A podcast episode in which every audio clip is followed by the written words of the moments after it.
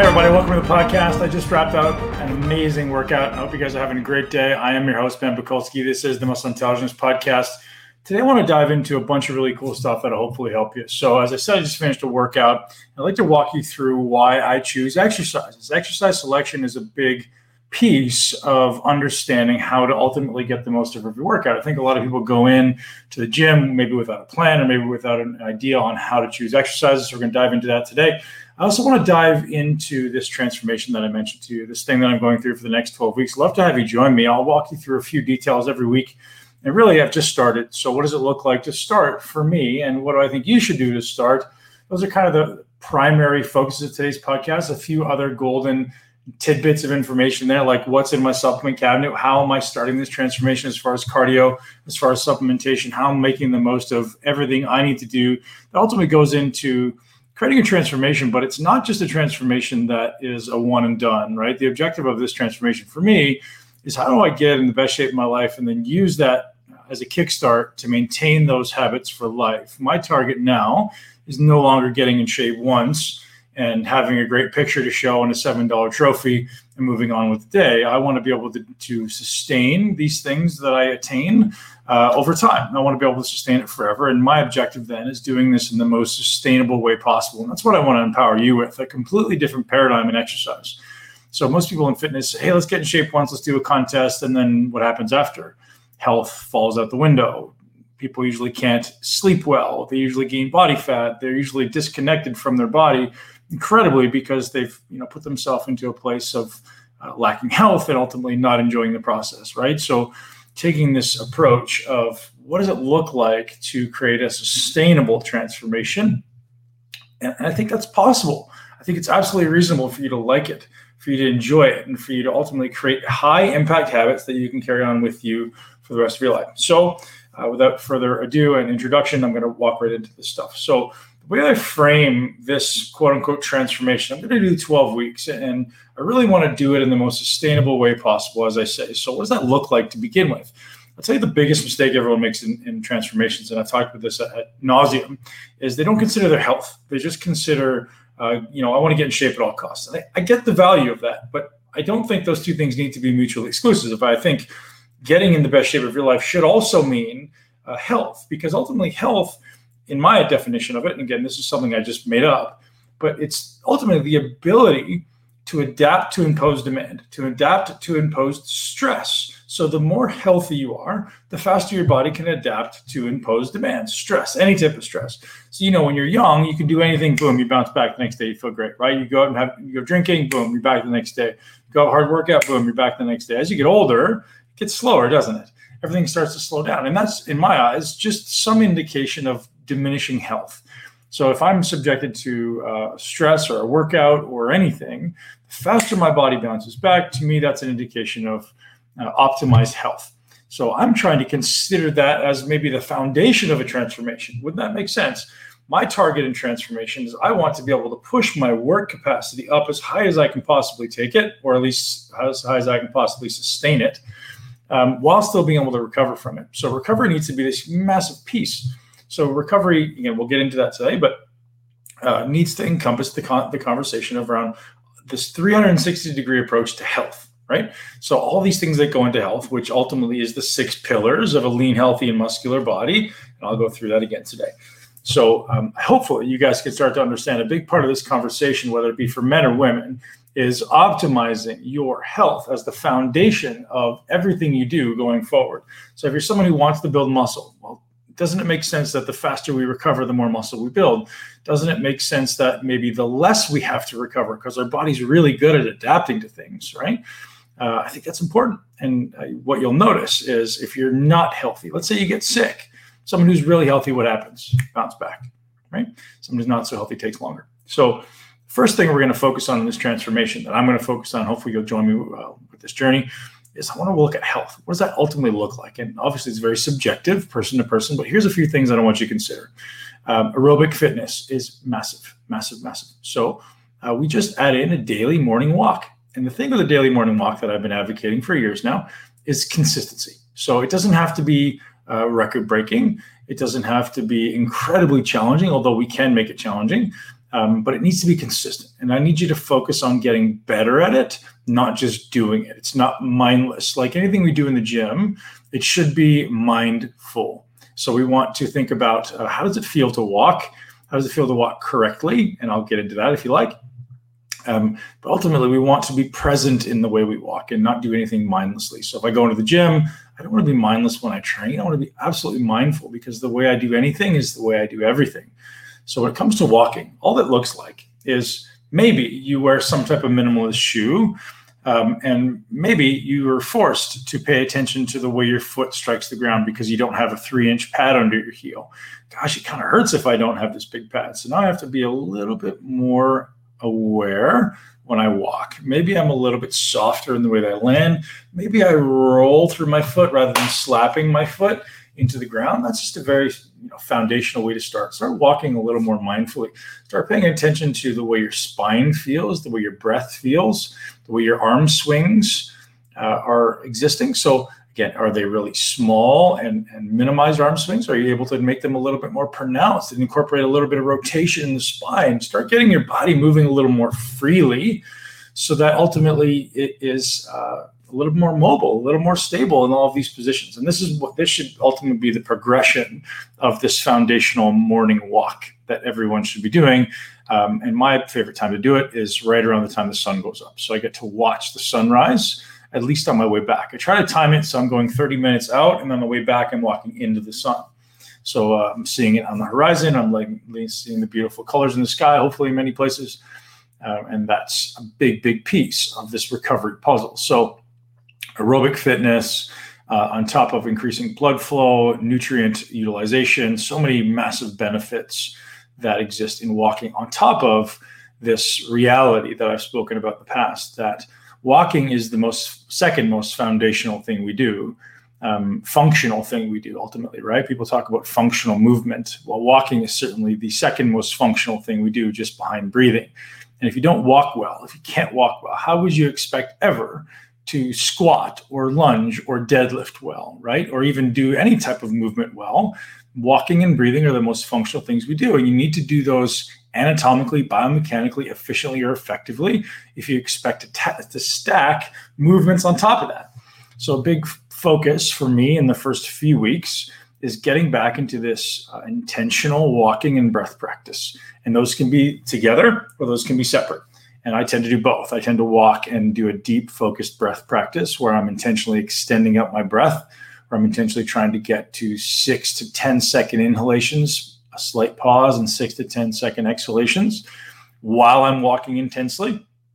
So, as far as the walk uh, effort, I want it to be slightly more intense than you're comfortable with. So, it's never just like, oh, I'm going to kind of saunter down the, it's not a Sunday stroll, it's not a stroll at the mall. It's I'm walking slightly faster than I'm comfortable with. Maybe sometimes I'm thinking about like if I'm walking across the road and there's a car coming, that kind of pace, right? Or if someone's chasing me, which is maybe not the best visual, but you guys get it. Someone, someone's trying to get me, I'm walking faster. I have somewhere to be, that type of walk.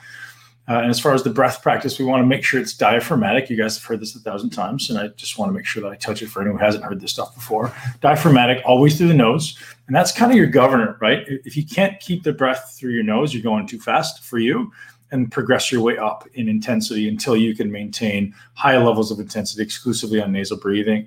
Uh, once you get better at nasal breathing, what you find is your diaphragm tends to work a little bit better, moves down into your belly a little bit more effectively, and you can actually breathe um, significantly less per minute. Uh, and there's so many reasons why that's beneficial to start your day that way. Um, you know, ultimately benefits of the autonomic nervous system, heart rate variability, improving recovery, improving aerobic fitness um, which is ultimately the foundation for recovery in the entire body. So that's a big piece of the way I start this. It, so that's my aerobic piece. Now let's look at the diet piece. so I think one of the biggest mistakes people make in dieting is cutting their calories. I really do, and that sounds counterintuitive, doesn't it? I think the biggest mistake people make in the first four weeks of, of um, dieting is cutting calories. I think the first four weeks of dieting should be focused on where the food is coming from and being consistent with meal timing, maybe being a little more consistent with whole foods, less hyper palatable foods. So we're really establishing a nice, clear, clean palate so that we're not seeking things that ultimately aren't great for us. Um, so that's my first three to four weeks. We'll see how it goes. But I'm just removing things that are hyper palatable. So some things that I would have had in the past maybe I would uh, be adding something like a sweetener to my coffee, a stevia, or I would be having uh, flavored rice cakes, or I would be having uh, peanut butter, almond butter, things like that. I'm just going to remove them. And, and uh, I haven't had peanut butter in a very long time. I'll be honest and share that. But um, things that I know are hyper palatable, and that can be things that are super crunchy, super salty, super sweet. Even if it's artificial flavors with no calories, I still think it's a very good idea to remove them. I know it's not always pleasant but I promise your body will learn to appreciate the glory of a sweet potato and the amazing flavor of rice or rice cakes or uh, even salt on your, your meat is wonderful. And you'll learn to appreciate the beauty of real foods and whether that be vegetables or fruits. Um, so for the first few weeks, we're just going to choose whole foods. And, and as far as the amounts, my typical restriction and the one they put on myself is you just eat protein, enough protein, get make sure your protein intake is there. So for me, it's about 300 grams of protein a day. So I like to split that over four meals. So it puts me in around 75 grams of protein every meal. That's a lot of protein. But I make sure too that my body is not just eating it, but it's also absorbing it because I throw in my enzymes, my digestive enzymes. You guys know I'm an advocate of Masszymes from Bioptimizer's uh, awesome product. Um, so make sure my body is not just consuming it, but also utilizing, absorbing, and assimilating these uh, nutrients I'm putting in. So that's criteria number one. Uh, criteria number two: vegetables at every meal. It doesn't have to be a huge amount, but something. Um, and I typically stay away from things that are high in oxalates. So I'll stay away from spinach. I'll stay away from Swiss chard. Um, usually stay away from almonds most of the time. Sweet, sweet potatoes I've minimized. I tend to feel better. There's a lot less joint pain. If you haven't heard my podcast with Sally Norton, I highly suggest you check it out on oxalates. She's brilliant.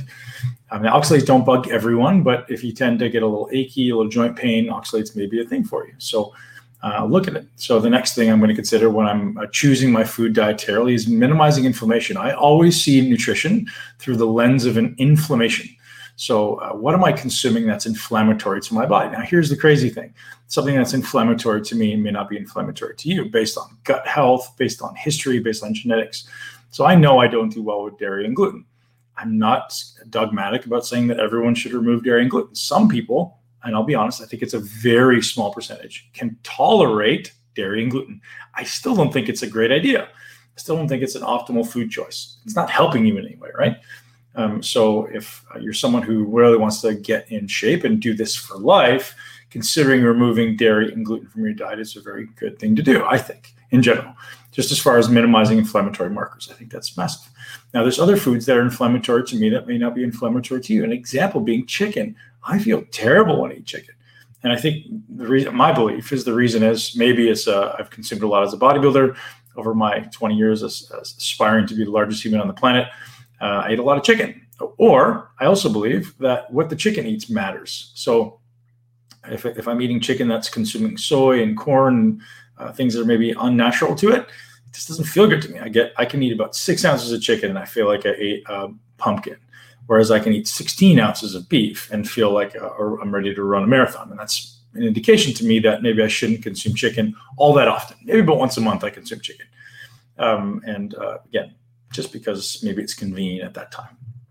So choosing foods that are low inflammation for you. So just going through the typical list of the, the common culprits. Um, grains are very inflammatory for some people. Dairy, soy, corn, vegetable oils, those are all things we want to remove. Um, so that's important. Now, the other side of that is eating things that are anti inflammatory and trying to bring down inflammatory markers in your body so your body can be more effective at digesting food, at utilizing the food that you eat. So, some things that I add in very consistently, as you guys know, olive oil is a massive one. Oleic acid in olive oil is incredibly beneficial for decreasing inflammation. I also consume curcumin, which I sometimes take in supplement form. I also take it in mustard form. I was going to jokingly make my um, name here on the screen today. I like mustard because any bodybuilder that you meet, uh, most will always have, or at least people who diet hard, uh, will have developed uh, a, a, relationship with mustard, whether good or bad, because it's calorie free and usually very healthy.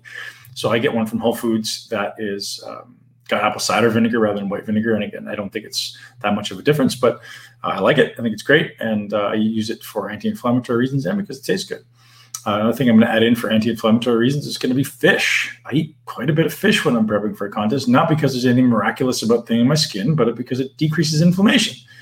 right? So if I'm eating um, some wild caught Alaskan salmon or some wild caught cod, or uh, occasionally I have canned salmon from uh, Wild Planet, maybe it's called. Um, and two cans of that, and I'm ready to go. And I think getting omega 3s in at a high level is important. And if you're not eating a lot of fish, or if you don't have access to high quality fish, you can also always check out uh, wildalaskanseafoodbox.com. I think my code probably still works. They're no longer uh, sponsoring the podcast, but they are. Uh, I think the code still works. I think the code was just Ben, wildalaskanseafoodbox.com slash Ben. I still get my seafood from them. Um, fantastic company. So uh, check it out. You can also get them at uh, Billings Seafood. So great products. So I'll consume fish uh, one to two times a day, I would say. So I'm eating four meals a day now. So I went, you guys know, I went from one meal for quite a long time to two, and now I'm at four.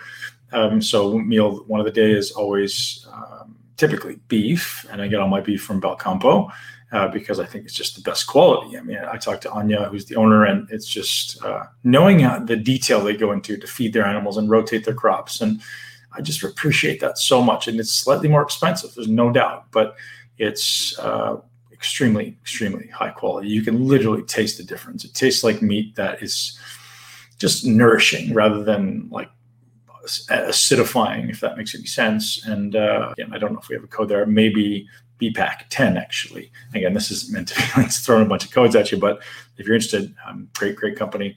And again, no affiliation. They just um, they're awesome. So uh, they don't pay for this. I just uh, throw the code up because I like it. Um, what else am I doing dietarily? So supplements, I guess that's important. I've got like 10 supplements that I consume on a consistent basis, and I think you should too, as far as being the uh, foundations of human health. Now, everyone goes, I have to take these 10 supplements every day forever. No, I don't think you should take anything every day forever, but these are the, the ones that kind of never leave my house. I always have a bottle of these things in my house. There's a few others that I'll put on, but um, so vitamin B is important, particularly for me. I have a riboflavin genetic deficiency, so I have to make sure I get enough riboflavin. Uh, vitamin C, I think, is always is useful, and you can add N-acetylcysteine in there as well. And I think that's not on my list, but I think N-acetylcysteine is amazing for um, immune support. So I think if you're someone who's uh, compromised or curious about maintaining optimization of, of immunity, uh, N-acetylcysteine has amazing research behind it. Uh, in fact, that exceeds the benefit of the flu vaccine. I've seen quite a bit of research on it. It's interesting. Uh, vitamin D, you guys know, is, is always in the house, and I take about 10,000 IUs a day. Transparently, I don't remember every day, but I take at least four or five days a week. Um, magnesium, I'm a massive uh, magnesium consumer, and I think everyone, literally every human, should be, especially if you're either stressed or exercising. Magnesium tends to get burned through uh, muscle contraction. So, uh, taking a magnesium, and I take a multi source magnesium. So, I got about seven or eight different sources. So, I'll typically get my magnesium from Bioptimizers again. They've got one called Mag Breakthrough, um, which is awesome. I said fish oil. Um, collagen's a huge one. If you eat a lot of muscle meat, Collagen's a big one. So taking collagen protein or glycine, at very least the amino acid glycine or proline, are extremely important for optimizing health. A um, couple more things. We do electrolytes every day because bringing down inflammation, helping your body uh, make sure you have enough minerals, uh, essential aminos, and choline. Choline is an, uh, imperative for your brain. And obviously, you guys know I kind of look at life through the lens of optimizing my brain. So if that means there's things I can take to support brain health, support my brain's ability to work at a higher level for a longer period of time, I'm going to take it. And choline is imperative on that list. And so is B vitamins, actually. There's a bunch of other herbs you can stack on there that are very, very useful. Um, and again, I mentioned enzymes earlier uh, being one thing that I take every day because I do consume large amounts of protein. And most people do. And like, if you're someone looking to optimize their body, you probably should be consuming a lot of protein and making sure your body's uh, absorbing, breaking down, and assimilating that protein is important. And again, that's masszymes. So I said with respect to this um, transformation, I want to give you guys a little bit of info about how I'm training right now and how many you should train right now. So the big thing in uh, transformation, well, the big thing everyone should be focusing on before anything anything else matters, before programming matters, before intensity even matters, specificity of movement. If your mobility stinks, I can tell you with 1000% certainty you don't build muscle very well, um, or at least not as well as you could be. And people think, you know, I'm a big meathead and I don't need to build, I don't need to do mobility training. I think it's the biggest mistake that people make. And I was honestly blessed. I'll be completely transparent. My mobility when I was a child was spectacular, which I now see in my children. Um, and uh, to be honest, like I didn't do a lot of mobility stuff early in my career, but I was still incredibly mobile. So the splits for me for me were always very easy. Uh, for most of my life, I could put my leg behind my head. Um, like my hip mobility was tremendous. So what does that say about my ability to build my legs? Well, guess what? That was a big, big piece. Um, you know, the fact that my hips were super mobile most of the time, and when they they weren't mobile, guess what happened? I started to lose my ability to contract. My muscle building capacity went down. So if you're not someone who's already training mobility, I would suggest you do it. Here's the three part framing of, of exercise that everyone should consider adopting. There should be this trilogy or this balance among this trilogy of, of types of training. So there should be one day, or at least some integration of mobility and stability always. There should be one some integration of aerobic and anaerobic training always, and there should be some integration of muscle building and strength training, and that's the three part trilogy. And the, the dynamic balance of how you approach those different person to person, right? So if I want to build a ton of muscle, well, I probably do more mo- more hypertrophy training than I do mobility work, or more hypertrophy training than I do metabolic training. But if I lose some fat, maybe I do more of the metabolic stuff and more of the, st- the stability stuff. So this is always just kind of undulating, dynamic process of what does it look like to um, you know balance these three stimuli. So for me personally, right now, actually not right now because it's been kind of slow as far as my ability to yoga lately. But normally it's um, yoga and cardio one day, and that cardio could be walking or riding my bike or something, usually not inside. Uh, and the next day is training, and I just alternate back and forth like that. And then transparently, I haven't done yoga in a long time because the places are all closed or at half capacity, and it's not all that fun to wear a mask while you're walking into the yoga place. I digress. Um, so those are important. So getting a little bit deeper into this um, transformation thing. Here's one thing that I think you should all lean in on. When it comes to your diet, if you want to transform, now this may sound counterintuitive to what I've typically told you.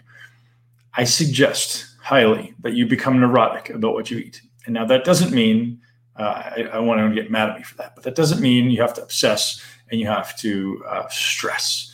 But I think you should have 100% commitment or nothing. So as soon as you start to allow 1% divergence, you're going to fail. You're setting yourself up for failure. As soon as you start letting the rationalizations creep in, like it's not really a big deal if I just do this once. It's not really a big deal if I have this one glass of alcohol or this one chocolate bar or protein bar, whatever the hell that's not supposed to be in your diet. Don't do that. Commit to 12 weeks of excellence and uh, it'll be worth it in the end. And again, it'll be so much easier if you commit to 100%. I promise. I know that sounds counterintuitive. Commit to 100% um, commitment to your plan, whatever that plan looks like. So um, my suggestion is, is remove those hyperpalatable foods, remove alcohol, remove things that are pro-inflammatory. 12 weeks. We can do this. We do it together. Um, oh, I said I was going to talk about exercise selection. So the first, and I briefly touched on this, but the first and most important piece of exercise selection is uh, can you get into the range of motion? If you can't get into the range of motion, you certainly can't train the muscle correctly. That would make logical sense, right? So a muscle has its full contractile range. If you can't take a muscle through its full contractile range because they're quote unquote tight, well, then you can't train a muscle and you're never going to build it. So this is how people start getting even worse um, discrepancies from strong and weak body parts because they just train in the range that they have, and they're they're getting, I'm really strong in this one range. We have people who can bench press, you know, 500 pounds, but can't put on their seatbelt or can't scratch their nose kind of thing, or, you know, can't comb their hair. It's a big issue. So that's where injuries happen. That's where tears happen. So my suggestion is mobility becomes a huge part of your training. Um, so when we're selecting exercises, the first question to ask is, what am I capable of doing? What with through, through a full range with great form? That needs to be a big piece. I think most people do exercises uh, one incorrectly, two way too many. How many exercises? One of the number of questions I get all the time is Ben, how many exercises for you know insert body part chest? Answer: the ones you do well, right? And the one or two that you do well in most instances, and most people try to do six and they all suck, and there's no benefit to those, right? So the objective is we do one or two that you do really well, maybe three at most, and do them really, really, really well. Do more sets and then slowly, synergistically build the skill set of the other ones. So then, okay, how do I choose exercises that I do well? How do I know? Well, what do you feel? If you feel it well, that's sometimes a good indication. Not always, but sometimes. Then watch some of the videos we put out and say, like, hey, Am I doing this correctly for my body? This is a big piece that I want to pass on to you guys. This training doesn't just exist for me. You should certainly not train the way I train. You should train the way your body needs to train. The, the principles are the same. The way that we train, ultimately, we call it training with intelligence, is uh, principally accurate irrefutably accurate, right? But then you have this these biomechanical realities that everyone's built differently. Someone who's 160 pounds is very different than someone who's 260 pounds, both from a purely mass perspective, but also often from a structural perspective. Lever lengths are different, limb lengths, clavicle lengths, hip structure, it's all different. So you got to learn to choose exercise that work for you. And this is a big part of my mission is passing these things on to you guys so you understand like, hey, I'm not doing this correctly for my body. Just because I watch some meathead on YouTube do this and he's got a huge chest or huge legs, it's not mean it's going to work for me. And so spend some time um, learning to direct tension. I call it quality of movement or precision of movement because your energy expenditure is going to be exponentially better, more effective, and the muscle will be taxed more. So let's think of it like signal to noise ratio, right? If I just do a bunch of stuff, I cause all this systemic inflammation, but maybe I don't burn as many calories locally. Maybe I don't have the same amount of signal at the level of the muscle. And I'm ultimately just creating a whole bunch of noise, this inflammatory, stressful noise that may not be giving me the actual signal that I want. And my body's got to manage all that stress and all that inflammation before it can ever get to ultimately recovering and, and uh, rebuilding this muscle. So think about that, guys. It's important. So that should be the foundation of everything. Now, as far as how to choose exercises, you have to look. You have to watch what your body's doing. And this is challenging because most of us now go to the gym and wear hoodies, long pants, and you can't see anything. It's very, very challenging.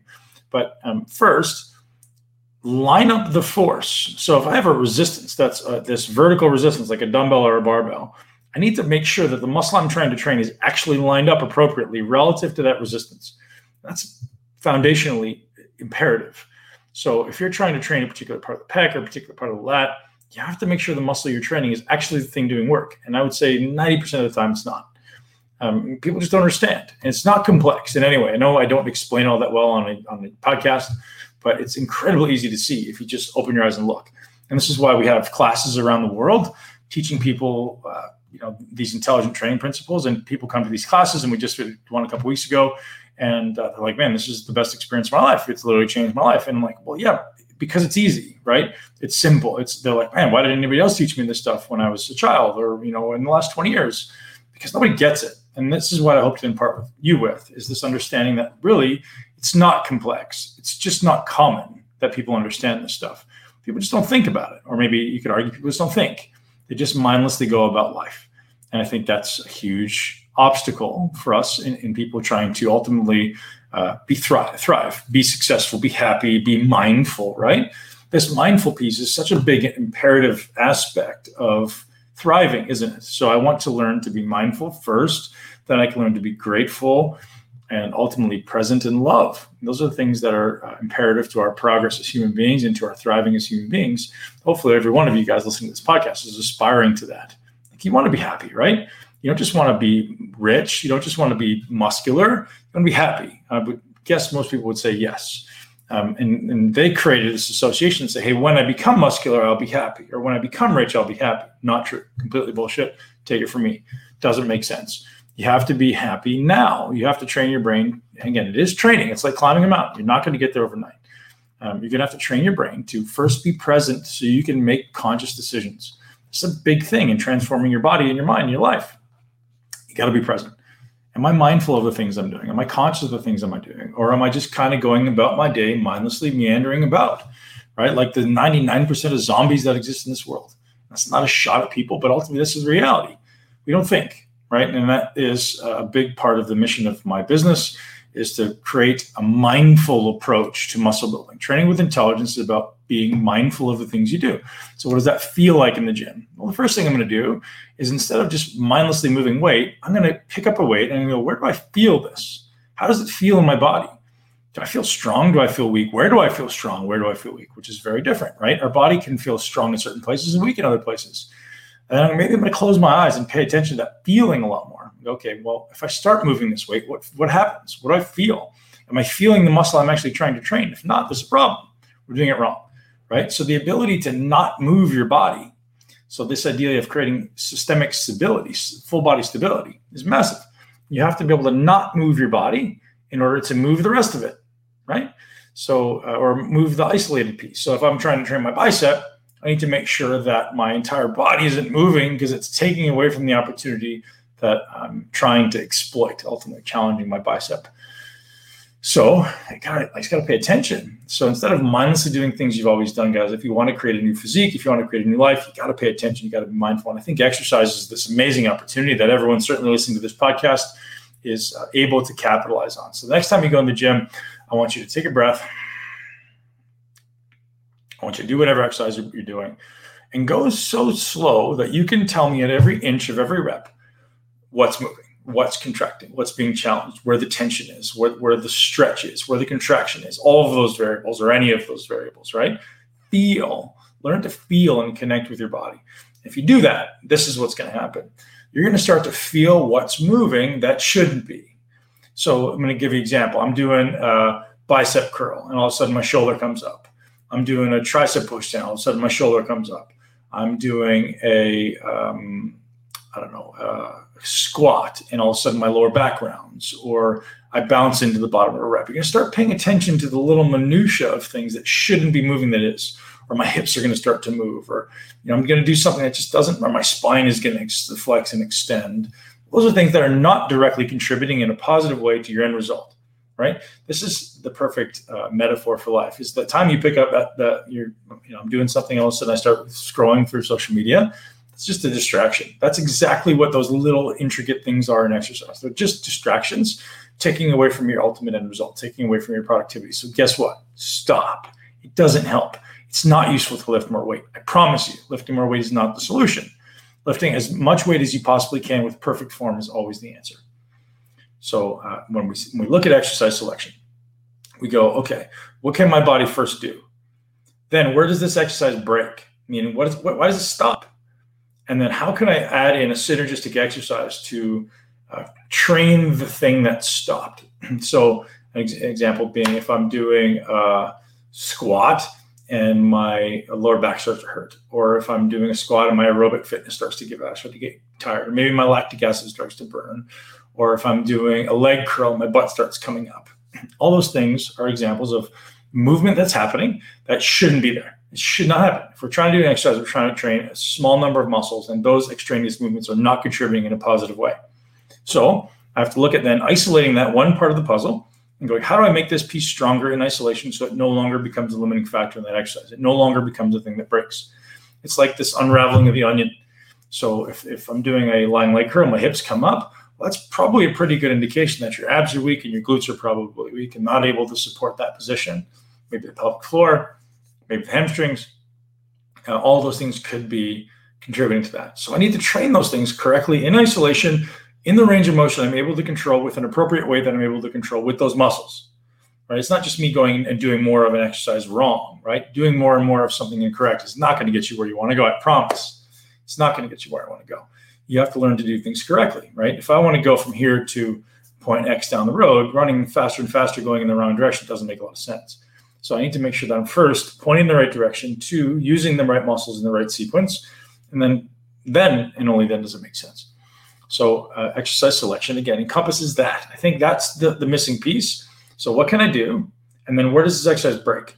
And then if you can learn to look at where an exercise breaks, and, and again, that's a, maybe needs more a, a clarification explanation. But if something's moving that shouldn't be, ultimately that's breaking, right? So I look at it and say, well, okay, what can I do then to make that stronger? Most of you, I guarantee it's going to be something that happens at your trunk and spine, your shoulder girdle and scapula, or your pelvis. That's usually where, or, or sometimes it's the ankle. And these are what we call the four hubs of stability, right? So the foot and ankle, the hip and pelvis, the trunk and spine, and the shoulder girdle uh, and scapula, right? So those are your um, hubs of stability. And if you can't stabilize those things, you can't build muscle. So that would be where I would suggest you guys start playing. And this is where the integration of stability and mobility comes in and is a big, big piece of this stuff. So um, hopefully, guys, that helps. I know I'm maybe rambling a little bit, but this is useful for you to start to understand. Um, so one thing I want to talk about when it comes to this transformation, I think is important for you to succeed and not be stressed, because I think a lot of you guys stress. Um, the first and most important thing when I began, decided to begin, like, hey, I'm going to get myself in better shape because I want to be in great shape. I want to do some photo shoots. Um, I got some really interesting things happening that I'll share with you guys in the coming weeks. My intention is to do a podcast, short version, not quite this long, each week, and just telling you what I'm changing, so you guys can come come along with the journey, come along on the journey with me. Uh, and if you like, come to the Olympia. Maybe at the Olympia, we're doing photos at the Olympia with some of the best photographers in the world. Um, this is one of the most important pieces that I think each of you should explore before you do this what are your values? So, uh, Dr. John Demartini's been a guest on the show in the past, and uh, he gets into the, his value determinants. I think everyone should do that. So, there's there's more or less. I mean, for the topic of conversation today, I'm going to tell you four of my top ones and why why it's important to you. So, my top values, in maybe no particular order, but family is huge, integrity is huge, growth, and that could be f- uh, financial and uh, intellectual uh, health and fitness. Those are kind of my four, you know, muscle and that incorporates in there. Those are kind of my four most important um, values. Now, those are again maybe those are in order, maybe, um, and that's a dynamic order. But when I'm making decisions on my transformation, I don't want to compromise those values. So I don't want to do things that puts my family at a lower order of importance. I don't want to do things that put my finances at a lower order of importance. I still have to look at those things and go, okay, well, how important are they to me? Which ones are at the top of the list? Because if I prioritize transformation and I don't take care of those other things that I value, guess what happens? Stress, right? Because uncon values exist at an unconscious level. These are things that I value most in my life. And if I don't pay attention to them, I get stressed and I don't want to be stressed. So I'm only going to to commit to this transformation to the level that it doesn't add massive amounts of stress to my body or, or, to my life. Now, that doesn't mean you can't do it. That just means you have to realize that if you're going to miss a meal because you're at your your child's sporting event, it's okay. You've made that conscious decision to say my family is more important. If you're going to miss a workout because it's a matter of you're going to lose your job or you're going to make a bunch of money, you got to know where that falls on your list of priorities of values. So that's how i approach it. And like it, it's not it doesn't mean that i'm going to sacrifice the end result. It just means that i'm going to sacrifice that moment and say i'm going to consciously choose this value over this value because i know that's my highest value. So uh, when i was competing in bodybuilding there was no higher value right? I was the highest value. My ego and being the best built bodybuilder in the world was the highest value. So nothing superseded that and now that I'm retired, I've established this reality that health and fitness, to be honest, goes to number four at least, right? Four is a, it's dynamic, it might be up, might be down, it's about number four. So anytime my family, my integrity, and my growth, financial and, and, intellectual, uh, exist in my life, they exist higher than my fitness right now. Again, that that's dynamic. That changes. That doesn't mean I don't value my fitness. That doesn't mean I don't train hard. That doesn't mean I don't do my cardio. That just means when it comes down to making that decision that day, that's that, that split second decision where I go, I got to make money or I'm going to train, or I got to spend time with my kids or I'm going to train, right? 99 times out of 100, I'm going to choose the ones that are higher value. Again, it's, it's a dynamic process. You can always uh, adjust. Um, but I think you guys should be aware of that. Like, what are the things, the values guiding your decision making processes? It's important. So, uh, I want to know what you value and maybe make a list. And if you know, if you want some help, go to drdemartini.com and he's got his 13 value determinant questions. Uh, absolutely worth doing. Guys, today's podcast is brought to you by masszymes.com. You can get amazing enzymes, uh, Mag Breakthrough, which I use every day. We've got a whole bunch of other uh, great enzymes, uh, great products. So they got Gluten Guardian, which is awesome. If you eat, eat gluten, it's a good thing to have on hand. I have it in all the time. Masszymes is their digestive enzyme, their proteolytic digestive enzyme I take all the time. And um, my suggestion with that is go to the video, go to the website, watch the video. They literally just sprinkle some enzymes into uh, a glass with some meat in it, and you just watch the meat dissolve. It's pretty darn cool. Show you how much active proteolytic enzymes are in there. And so, one of the biggest issues in um, human health is undigested food and undigested protein can cause havoc in the body, can drive up inflammation, can wreak havoc on the joints. So you guys also heard me say before, I take often my MassZymes between meals or sometimes uh, in the morning.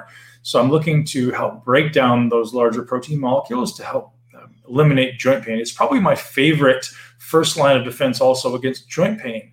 For someone who has elbow pain, knee pain, proteolytic enzymes in high dosages typically uh, away from meals is very useful for helping your body break down these uh, aberrant proteins. So, again, something to think about, something to explore. You guys can head over to bioptimizers.com and use the code muscle muscle 10 muscle one zero for 10% off. And you can also get, like I say, on mag breakthrough, which is uh, an incredible magnesium product, which you'll feel right away to improve your focus, your ability to sleep, your ability to calm down. Absolutely love it. It's important in the body's stress response as well. Um, so I know a lot of our population doesn't sleep very well because we're high achievers, we're anxious sometimes, or we're busy. Um, so for me, about a thousand milligrams, that's a high dose, one to two times a day, every day, uh, helps my body always maintain a really relaxed feel, allows, allows my muscles to feel more supple so my blood flows better. Super, super important. So, guys, if you are uh, listening to the show and you want to optimize your body and your mind and your sleep, head over to bioptimizers.com slash muscle 10 b-i-o-p-t-i-m-i-z-e-r-s dot com bioptimizers.com slash muscle 10 without further ado for me, I hope you guys are amazing. I'm super grateful for you being here. Um, it's been uh, an absolute pleasure. It continues to be a pleasure, and I have lots of amazing stuff coming up for you soon. I've been working on a ton of stuff. You guys know I mentioned last time. I'm working on a personal training certification. I'm working. I've just finished the first round of the mentorship, and it was amazing success. And I had such a great time. So anyone listening who was on the mentorship, guys, thank you. Um, uh, you guys are amazing. It was absolutely incredible to work with you.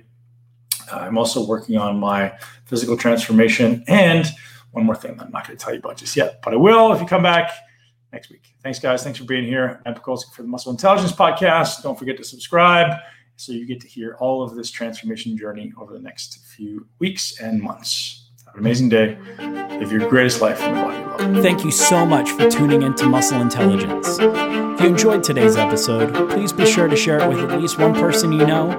Make sure you're subscribed so you never miss an episode. This podcast is for information purposes only. The statements and views on this podcast are not medical advice. This podcast, including Ben Pakulski and the producers, disclaim responsibility for any possible adverse effects from the use of information contained herein. Opinions of guests are their own, and this podcast does not endorse or accept responsibility for statements made by guests. This podcast does not make any representations or warranties about guest qualifications or credibility. This podcast may contain paid endorsements or advertisements for products or services. Individuals on this podcast may have a direct or indirect financial interest interest in products or services referred to herein. If you think you have a medical problem, consult a licensed physician.